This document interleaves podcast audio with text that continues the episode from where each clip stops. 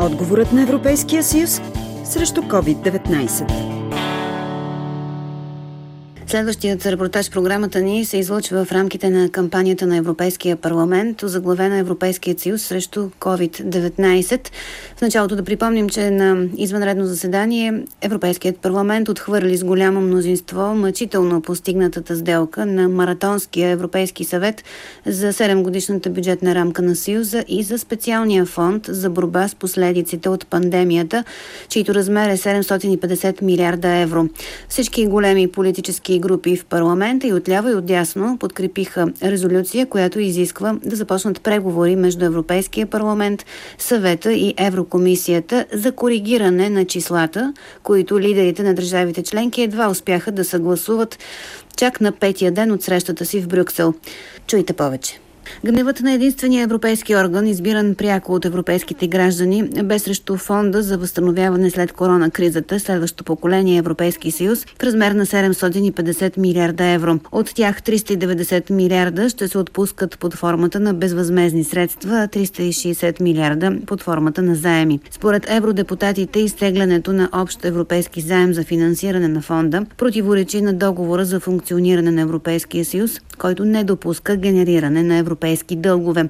Лъчезар Богданов, главен економист в Института за пазарна економика, коментира. Този фонд за възстановяване е първия по-голям и значим инструмент, който се финансира чрез общ заем който ще бъде връщан от Европейския съюз, или поне за сега такава е заявката, не през вноски от страните членки, а през създаване на нови приходоисточници или данъци на европейско ниво. Това предстои да се случи, тъй като връщането на тези средства ще бъде в около 30 годишен период след 2027. Европейския съюз прави първа крачка към създаване на общи задължения и оттам значими общи приходи.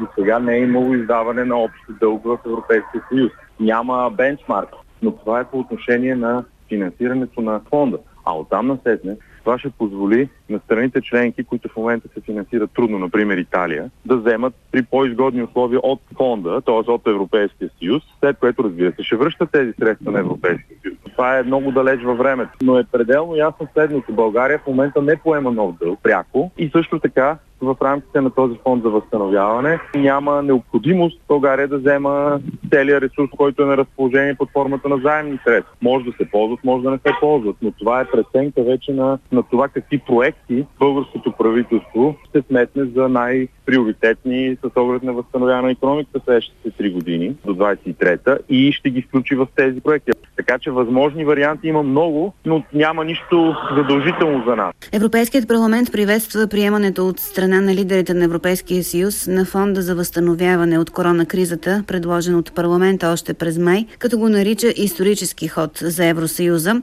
Евродепутатите обаче изразяват съжаление относно значителното намаляване на компонента на безвъзмезните средства в окончателното споразумение. Те смятат, че държавните и правителствени ръководители на Европейския съюз не са успели да се справят с въпроса за плана за погасяване на задълженията във връзка с инструмента за възстановяване и припомнят, че ако не се въведат допълнителни съкръщения на европейските програми или увеличаване на вноските на държавите членки, създаването на нови собствени ресурси е единственият метод на погасяване, който е приемлив за парламента. Ивайло Калфин, който съветваше бившият еврокомисар по бюджета Гюнтер Йотингер, коментира. Отделя се фонд, в който следващото поколение европейци вече да е много по-спокойно и да бъде Европа много по-защитена от всякакъв модел кризи. Но всъщност това е едно огромно финансово усилие. 750 милиарда евро, които най-вероятно ще бъдат привлечени като заем от Европейската комисия.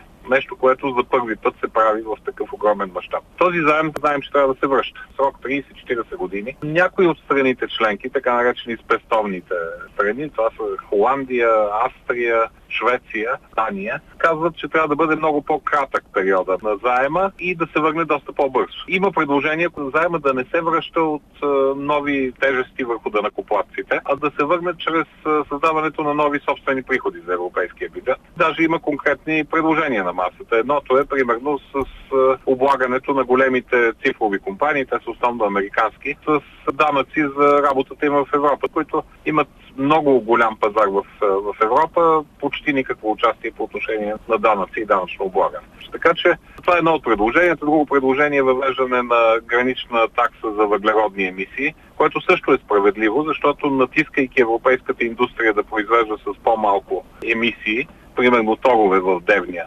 завода би трябвало да повиши много цената, за да купува правото на емисии а в същото време пазара се заема от внос извън Европейския съюз, от страни като Турция, Грузия и така нататък. Така че ако се въведе подобна такса на границата, ще се изравнат условията на европейските производители. Така че варианти има, така че да не се натоварват да накоплатите за връщане на заема. Въпросът е дали ще, има, дали ще има политическо съгласие около тях. Дали ще бъде постигнато политическо съгласие, предстои да видим. Най-късно до края на октомври евродепутатите очакват задоволително споразумение в предстоящите преговори между парламента и Европейския съвет, за да бъде осигурен плавен старт на програмите на Европейския съюз от 2021 година. За Радио Варна Емилия Николова.